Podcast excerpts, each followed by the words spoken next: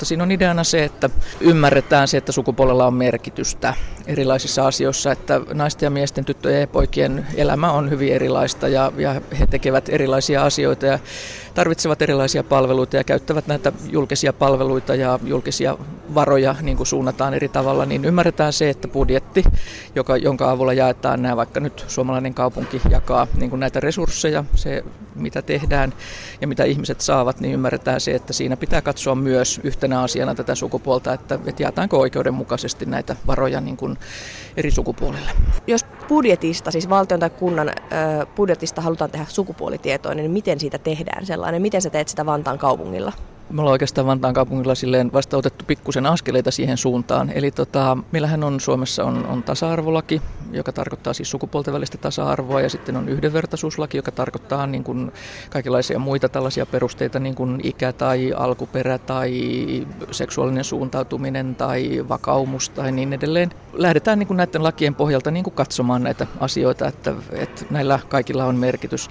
Ja sitten se, että kun vaikka nyt sitten sitä budjettia tehtäessä, niin katsotaan niin kuin missä asioissa on eroja esimerkiksi sukupuolten välillä tai, tai missä, mitkä on sellaisia asioita, missä pitää huomioida vaikka vakaumus tai alkuperä tai kieli tai tällaisia asioita. Ja sitten yritetään tietysti ihan hankkia semmoista niin kuin kovaakin tietoa, että, että kuinka monta prosenttia vaikka tässä ja tässä asiassa on, on niin kuin sen ja sen tyyppisiä. Niin se oikeastaan se riippuu aina sitten vähän sitten aiheesta. Yksi semmoinen nyt aika helposti ymmärrettävä esimerkki on vaikka liikunta. Eli siinähän tytöt ja pojat, naiset ja miehet on hyvin pitkälle erillään ja, ja sitten lähdetään katsomaan, niin kuin, että missä lajeissa ja minkä tyyppisissä. Ja lopulta päädytään kysymään semmoisia kysymyksiä vaikka, että tuetaanko, niin kuin, jos on lentopalloilijoita, niin vaikka naislentopalloilijoita samalla lailla kuin mieslentopalloilijoita tai sitten tietysti suhteutetaan vähän niihin lajin harrastajamääriin ja näin, mutta kuitenkin niin kuin lähdetään katsomaan sitä, että onko oikeudenmukaisesti, jaetaanko näitä mahdollisuuksia ja tiloja ja resursseja. Ja toi liikunta on niin kovin semmoinen, semmoinen help, mm. niin kuin helposti selitettävä esimerkki, eli siis se, että havaitaan, että, että useimmissa tapauksissa on niin kuin kyse siitä, että, että miehet saavat sen lisäksi, että saavat usein pojat ja miehet niin kuin paremmat ajat jostain halleista ja, ja saavat niin kuin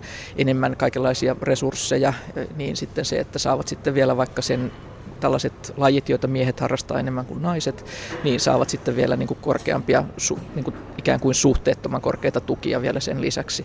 Mutta nämä on sitten aina neuvoteltava, että mitä se tasa-arvo on siinä kysymyksessä. Että totta kai sitten keksitään hyviä argumentteja myös aina sen puolesta, että miksi pitää saada enemmän. Ja vaikka nyt toinen esimerkki on nuorisotyö, ylipäänsä kunnallinen nuorisotyö, niin jos ajatellaan niitä nuorisotiloja, niin kyllä ne on aika semmoisia niin kuin monella tavalla perustellusti voi sanoa, että enempi pojille suunnattuja se, mitä siellä tehdään. Ja, ja sitten on ihan tutkittukin akateemista tutkimusta, että, että usein ei aina, mutta usein on sellaista, että tytöt on siellä vähän semmoisena niin sivusta katsojina ja sitten pojat on niitä aktiivisia ja, ja tota, tytöt tulee sinne sitten vähän niin kuin katseleen. Ja sen takia just on perustettu sitten tällaisia tyttöjen taloja, jossa tytöt saa olla ihan keskenään ja sillä lailla rauhassa, että, että heidät niin kuin huomioidaan siellä niin kuin hyvin ja itsenään ja näin, että nuorisotyö on ehkä semmoinen toinen kanssa, että, että tota, se on ihan semmoinen julkinen salaisuus, että nuorisotyöstä budjetin näkökulmasta isompi osa niin kuin menee pojille, mutta sitten taas on ihan hyviä perusteluita, että kuitenkin pojilla on se syrjäytymisriski aika kova ja, ja se on hyvä, että saadaan pojat niin kuin tällaisiin paikkoihin ja, ja heidän kanssaan voidaan jutella ja, ja näin poispäin, että se on taas yksi semmoinen näkökulma, mikä, mikä voidaan ottaa huomioon, mutta että, että esimerkiksi just tällainen tyttöjen talot on sitten tapa niin kuin vähän oikasta tätä juttua. Sä oot töissä Vantaan kaupungilla, mutta Suomen hallitus tekee myöskin budjettia Suomelle, niin kuinka sukupuolitietoinen sun mielestä nykyinen budjetti meillä Suomessa on? Mä en varsinaisesti semmoista tosi asiantuntevaa vastausta pitäisi hakea, hakea vaikka valtiovarainministeriöltä, mutta tota, mulla on semmoinen käsitys, että se vaihtelee ministeriöittäin niin kuin aika lailla, että jotkut on päässyt pitemmälle ja, ja myöntävät sen ihan itsekin. Ja, et, mutta et kyllä tässä Suomessa, niin kuin Suomi on pikkusen kehitysmaa näissä asioissa verrattuna vaikka muihin Pohjoismaihin, niin että parantamisen varaa on. Miksi? No, tämä on ihan mun henkilökohtainen käsitykseni on se, että, että Suomessa jotenkin niin kuin tasa-arvon, jos puhutaan nyt sukupuolesta, niin tasa-arvon ihanne on sukupuolineutraali. Se, että sukupuolella ei ole mitään merkitystä ja se on sitten niin kuin sitä tasa-arvoa.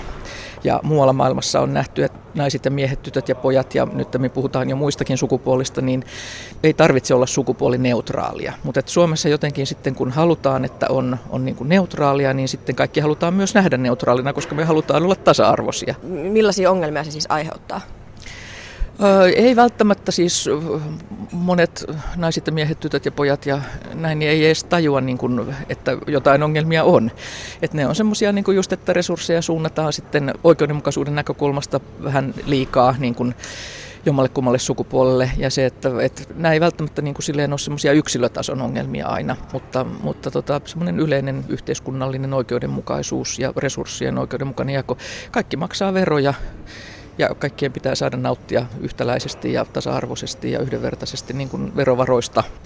No, mutta sä kuulostat kuitenkin olevan sitä mieltä, että, että asioita pitää vielä tehdä tämän eteen. Mä luulen, että moni Suomessa kuitenkin kokee, että asiat on tasa-arvon suhteen aika hyvin, että kaikki on jo tehty. Mies ja nainen on tasa-arvoisia Suomessa. Eikö näin olekaan? Uh, niin, onhan se tietysti se tunnekin. Ei, ei sitä pidä sille väheksyä, että sehän on hieno asia, jos ihmisellä on sellainen tunne, mutta se ei usein sitten perustu ehkä ihan oikeaan tietoon. Ja varsinkin nuoremmilla ihmisillä huomaa, että, että nuoret ihmiset usein ennen kuin työelämään siirtyvät, niin heillä on vahva tämmöinen tunne, mutta siellä työelämässä alkaa sitten huomata kaikenlaisia asioita ja, ja usein vaikkapa ö, naisille sen jälkeen, kun nimenomaan naisille, kun syntyy se ensimmäinen lapsi ja ollaan sitten poissa töistä ja näin, niin huomataan, että muut onkin mennyt vähän ohi. Ja, ja se, että, että tällaisiahan ei, sehän ei saisi tietenkään vaikuttaa ja juuri sen takia on, on hyvää lainsäädäntöä ja näin, mutta se, että, että monet niin kuin havahtuu just nimenomaan työelämän kautta tällaisiin kysymyksiin, tai sitten kun joutuu sen syrjinnän kohteeksi, niin se iskee aika lujaa. Toki monella mittarilla tai moneen asiaan verrattuna, niin, niin Suomi on hieno maa, siis sukupuolten tasa-arvon ihmisten yhdenvertaisuuden suhteen, sitä ei niin kuin ole kiistäminen, mutta se, että eihän sitä työtä pidä lopettaa. Eli eihän monet asiat sitten on myös niin kuin menetettävissä, jos ei niistä kukaan huolehdi ja niitä pidä esillä.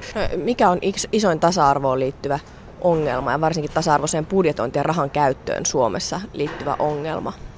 Se on budjetointiin, niin heti vastaisin sen juuri se, niin kuin, semmoinen, sitten voisi käyttää jopa vähän rumaa nimitystä sukupuolisokeus. Mutta se juuri, että nähdään, ajatellaan kaikkia sukupuolineutraalina, tai sitten juuri hirveän usein kuulee semmoisen, että eihän nyt sukupuolella tässä asiassa ole mitään merkitystä. Ja myös semmoinen tunne siitä, että just täällä meillä niin kuin ei ole. Että tasa-arvotyön tarvetta on, mutta jossain muualla, ei täällä meillä. Mutta yleisesti aika usein, jos ajatellaan Suomen niin kuin pahinta tasa-arvo-ongelmaa, sukupuoleen liittyvää ongelmaa, niin aika usein asiantuntijat nostaa esiin naisiin kohdistuvan väkivallan. Ja sekin on vähän semmoinen asia, että se ei oikein, niin kuin, mulla on itselleni semmoinen ajatus, että, että se ei niin kuin sovi meidän suomalaisten käsityksiin meistä itsestämme.